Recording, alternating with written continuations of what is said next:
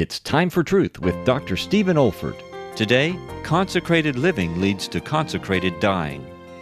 In a church in New Jersey, a young man was baptized and later married to a dedicated Christian girl. Together, this couple went out to China, where they served the Lord Jesus Christ in such a way that the whole countryside knew of their radiant, victorious testimony to the risen Lord. Then came a momentous day, December the eighth, nineteen thirty-four, when those two young missionaries were caught by bandits and cruelly murdered. The manner in which they died did more to impact that entire countryside than all the years of their gospel preaching.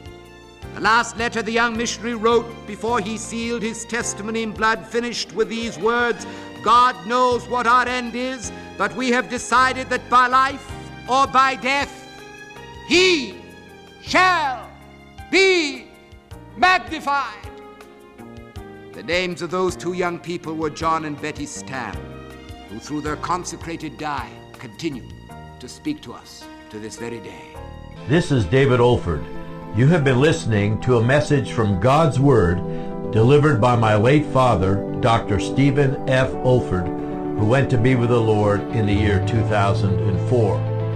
If you wish to learn about our online resources or learning events at the Institute for Biblical Preaching, our web address is olford dot org. That's O L F O R D dot org. You also may want to benefit from our online video training on expository preaching, which can also be found on our website. Thank you so much for listening.